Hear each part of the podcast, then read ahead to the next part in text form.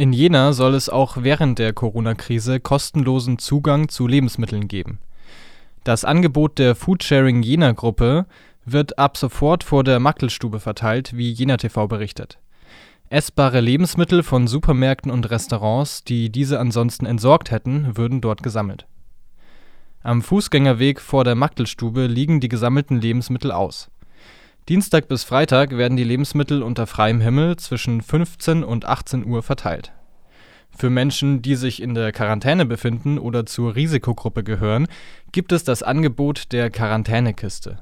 Hier werden Lebensmittel von den Verteilern zu den Hilfsbedürftigen gebracht und kontaktlos übergeben.